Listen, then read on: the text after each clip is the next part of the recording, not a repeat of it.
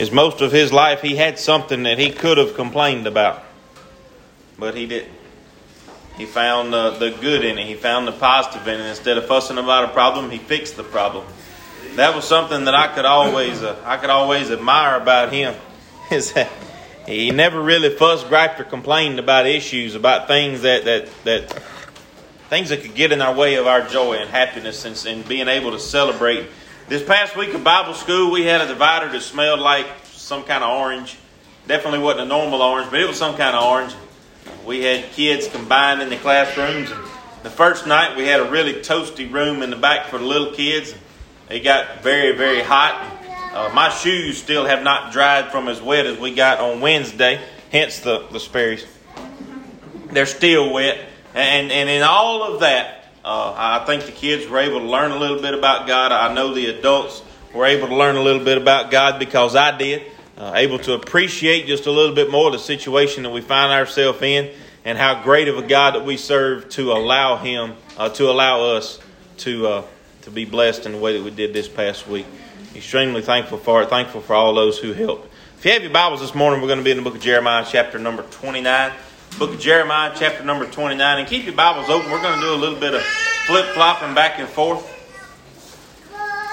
I've been studying this week a, uh, uh, a message for Father's Day, kind of about fathers. Uh, God wouldn't let me go that direction this morning. So, uh, I'm not entirely sure what a metaphor is technically, but uh, but God kind of led me a different direction this morning, and, and we're going to pick up in Jeremiah chapter number 29, verse number 11. Jeremiah chapter number 29, verse number 11. For I know the thoughts that I think towards you, saith the Lord thoughts of peace and not of evil, to give you an expected end. That ye shall call upon me, and ye shall go and pray unto me, and I will hearken unto you. And ye shall seek me and find me and we shall search for me with all of your heart. Jeremiah was alive and, and was a prophet during a very difficult time. And this was a letter that, that he had written.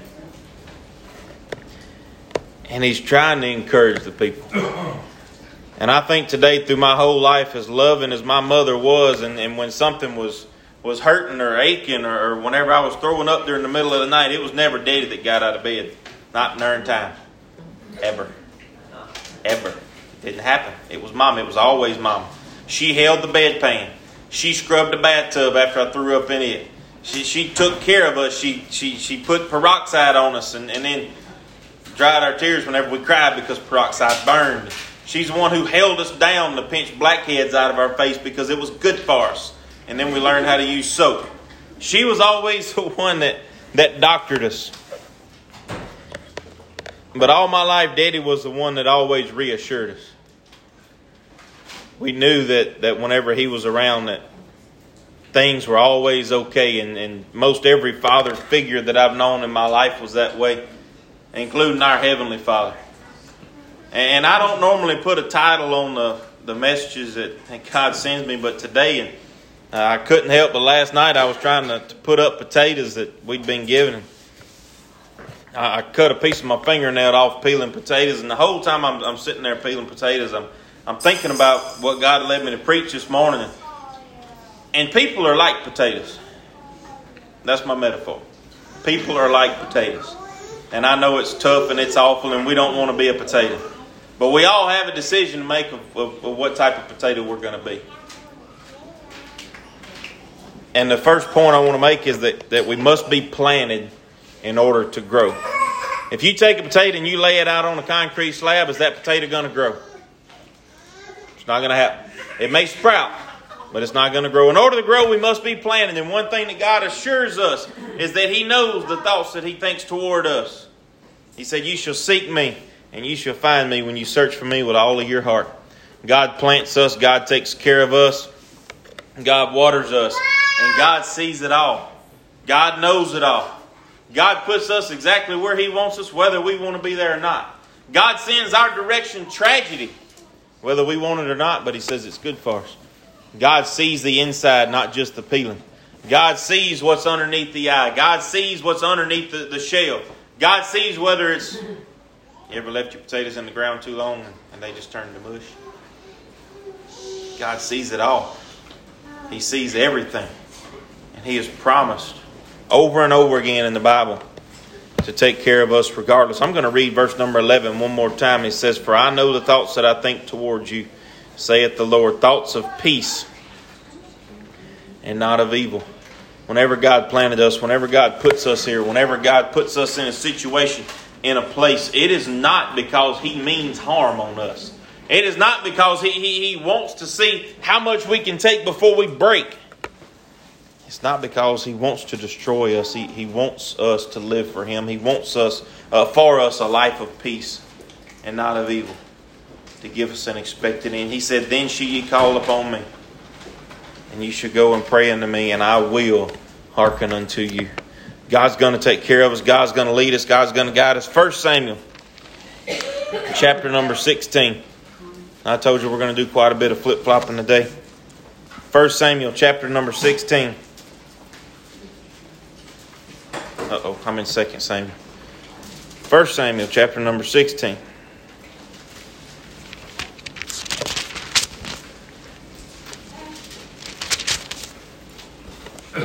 Verse number 7. The Lord said unto Samuel, Look not on his countenance. Samuel was about to.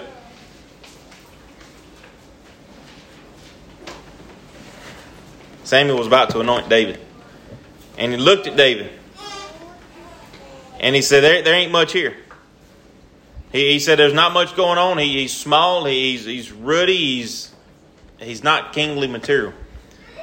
Verse number 7 The Lord said unto Samuel, Look not on his countenance or on the height of his stature, because I have refused him. For the Lord seeth not as man seeth. For man looketh on the outward appearance, but the Lord looketh on the heart. Samuel went through all these sons of Jesse, and the Lord said, No. He went through the, and I can imagine, as, as most people can, you, you always got one kid that's a little bit different than the others, bigger, stronger, the, the leader, natural born leader. And, and Samuel's looking at him and said, God, this has got to be him. The Lord said, No. Got to another one. God said, No. Went on down. God said, No. Not going to happen. No, no, no. And he got down to David. God said yes. But the point I want to make is that God God sees the inside. Whenever I look at someone, whenever you look at me, you see the outside. You look at everything that I can dress myself up to be. And I can dress myself up. My wife picked out my shirt, but I did everything else. I can dress myself up. But God sees what matters. God sees the inside. God sees what we can't cover up. Men see the outside, but God sees the inside. As I was cutting potatoes yesterday, you come across some that would be the prettiest. I had one, no, no kidding, it was that long. It was huge. Must have weighed a half a pound. It was the biggest, prettiest potato. Didn't have a scratch on it, didn't have a, a dent in it where a shovel hit it, didn't even have an eye sprouting on it. I mean, it was a beautiful, ideal potato. Cut it open and I had to throw it away. It was black through the inside. It was no good. We can dress ourselves up for the world, but if our inside is no good, we're not a good potato. If our inside is rotten, if our inside is black, if our inside is not living for God, we're not a good potato. And then I come across one. You, you all know the potato I'm looking at. It's kind of crooked, almost makes a 90 degree angle. It's got eyes in it everywhere. It's got a soft spot in the top. It's got shovel scrapes all over it. Oh, I got to peeling that potato, and it was the one that I cut my fingernail on. So I threw the potato in the water and got mad, and then I picked it back up and finished peeling, the way humans do. And whenever I finished peeling, I peeled the, the, the peeling off of it, and it was as pretty a white potato as you ever want to see. From the outside, it looked awful. From the outside, it looked terrible. From the outside, I almost threw it away without peeling it. But on the inside, it was a white potato. It was a clean potato. Men see what's on the outside. Men see how we dress ourselves up. And don't get me wrong, we're supposed to. We're supposed to dress ourselves up. We're supposed to have a good report with the world. We're supposed to allow the, the world to see Christ through us. And if we look awful on the outside, that's going to be difficult. But don't dress up on the outside and be rotten on the inside. As men, a lot of the responsibility for the home, for the family, for the church, fall on us. A lot of that responsibility to, to, to lead and to guide fall on us. This is before we go to our wives for advice. A lot of the responsibility falls on us. Whenever it comes right down to it, we can pretend and, and we can put on a facade and, and we can dress it up and, and we can pretend nothing is happening. But at the end of the day, it's about what's on the inside. A church can look real, and, and there's a song about it, I'm almost positive. From the outside of the church, the steeple so high it reaches to the sky.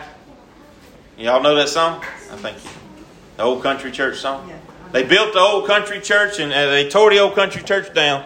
Built the big new church way uptown with a steeple so high it reaches to the sky. That church looked good from the outside.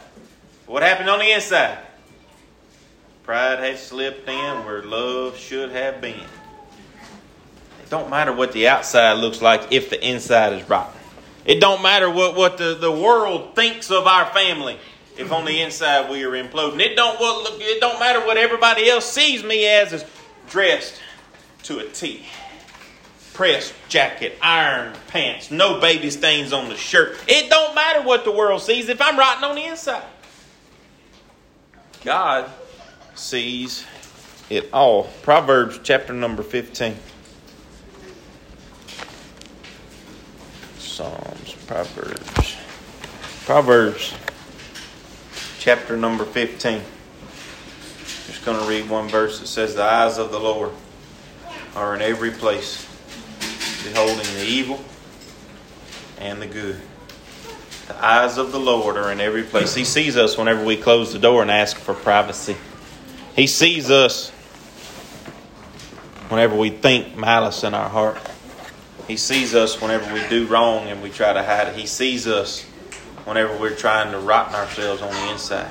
He sees us whenever we are dilapidating our relationship with Him. He sees us whenever we value the things of this world more than we value Him. He sees us whenever there's strife and envy among us. Even if we dress ourselves up on the outside, He sees us for what we are. He sees us for who we are.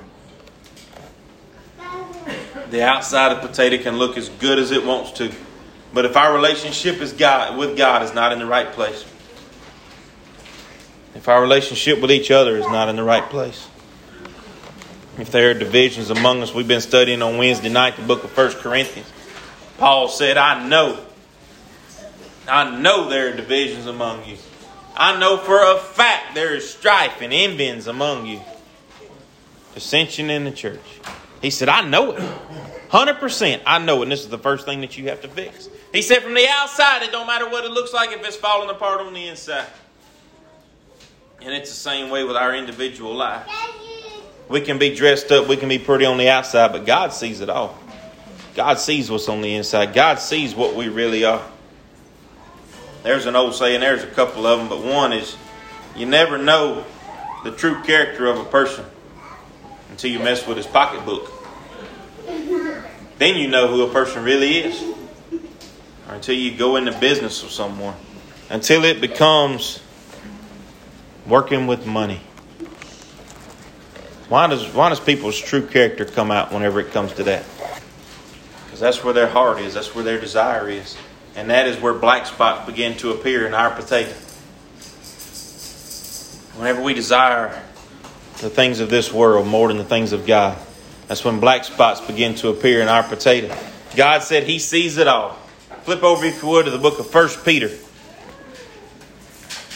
chapter number 1.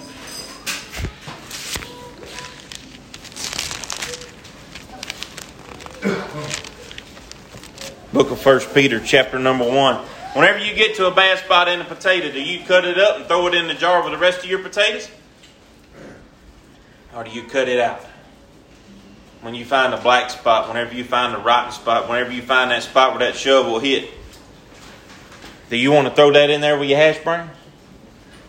I don't want rotten potato in my hash browns. 1 Peter chapter 1. Verse number 7, the Bible says, For the trial of your faith, being much more precious than gold that perishes, though it be tried with fire, might, find, but might be found unto praise and honor and glory at the appearing of Jesus Christ. Whenever God sees things in our life that don't belong, whenever He sees that, that those, those spots in our life, whenever He sees those deformities, whenever He sees those problems, God will allow us an opportunity to cut those out. A lot of times we call them trials, we call them temptations, we call them troubles, we call them tragedy. Peter calls it a trial of our faith. We call it terrible and awful. God calls it purging us, taking out the impurities. Does anybody in here not purge their crawfish before you eat? I know we at the tail end of crawfish season. But before you eat your crawfish, what do you do to, to, to purge them? Salt. What does salt do? Chemistry lesson. Whenever you pour salt on something, that salt absorbs the water. It sucks the water out of whatever it is you dump it into. So if you have a take and a uh, fun thing to do with your kids at home, take and drop an egg in a, a cup of vinegar. A couple of days, it'll dissolve the shell off the egg. Take and dump the vinegar out, dump water in. As you dump water in, dump salt in that water. And that because that salt is in there, that water will flow through that membrane, and that water tries to escape that salt. Whenever you eat a lot of salt, what do you desire? Water. Because your body, is, the salt is, is taking the, the water from your body. So whenever you're purging those crawfish, you're taking the water out of them, and they start they start spitting. They start spitting up, and, and people say that they, they, they're getting rid of the dirt that's in them. I don't know. I have no idea. I know that ice chest's a whole lot dirtier after you purge them than before. The salt purges them, it cleans them from the inside out. To purge them is to clean them. So, whenever God tries to purge us with the trial of our faith, He is trying to clean us from the inside out. He is trying to help us. He is trying to cut out the bad spot. He is trying to make us, I'm not going to say edible because that sounds wrong. He's trying to make us better. He's trying to make us a potato worthy to be canned, worthy to be saved, not, not to be thrown out. Mark chapter 4, verse number 22, Jesus said, Nothing shall be hid. Ecclesiastes 12 and 14 says, God will bring every work into judgment. Every one. Bar none. It's all going to be sealing. The, the peel is going to be pulled away. And are we a good potato or are we a bad potato? Flip over, if you would, to Matthew chapter number 13. This will be the last place that we had. Matthew chapter number 13. This is a chapter absolutely full of parables by Jesus. And he tells one about the wheat and about the chaff. And he begins to explain it in verse number 37. He answered and said unto them, He that soweth the seed, the good seed is the Son of Man. The field is the world. The good seed are the children of the kingdom, and the tares are the children of the wicked one. And the enemy that sowed them is the devil. The harvest is the end of the world, and the reapers are the angels. As therefore the tares are gathered and burned in the fire, so shall it be in the end of this world. This morning, whenever I picked up a bunch of potatoes, the ones that were good I kept, the ones that were bad I threw out whenever it all comes down to the end of this world, whatever of, of our human potatoes are good, get to go to heaven. And I'm not talking about living a life that's good, I'm talking about being saved. Those who have received Jesus Christ, those who have believed on Him as their Savior unto salvation. As therefore the tares are gathered together and burns in the fire, the tares represent that which is not good that which is useless for fruit. And this morning, if your potato is rotten, if on the outside you look good, but on the inside you do not know Jesus Christ, let's continue reading. Verse number 42 should cast them into a furnace of fire, and there shall be wailing and gnashing of teeth. this morning if you don't know Jesus Christ as your Savior. It don't matter what your potato looks like on the outside. You can be the best dressed person in here. You can live the best life out there. But if you don't have Jesus Christ in your heart, if you have not yet believed on Him as your Savior, you're rotten on the inside. There's nothing there. There's, there's no fruit, there's no good, there's no anything. If you don't have Jesus Christ in your heart, you're going to be thrown out. When the judgment comes, whenever you exit this world, whether it be through Jesus Christ coming back, whether it be through death, whenever you exit this world, you will go to one of two eternal homes. If you believed on Jesus, you'll go to heaven. If you have not believed on Jesus, you'll go to hell. That is the only two options. There is none other. There's a statistic. I tried to find it. I couldn't find it anywhere. You hunt it on Facebook, it'll be there. In homes that consist of a father, whenever the father is saved, whenever the father believes on Jesus, whenever the father goes to church, over 80% of the time, so do the kids, so does the mother. Whenever the mother is saved, and the father is not, that statistic dropped below 50%. As a father, it's our job to be the spiritual leader of the house, and it cannot be that way. It cannot be that way if we are rotten on the inside.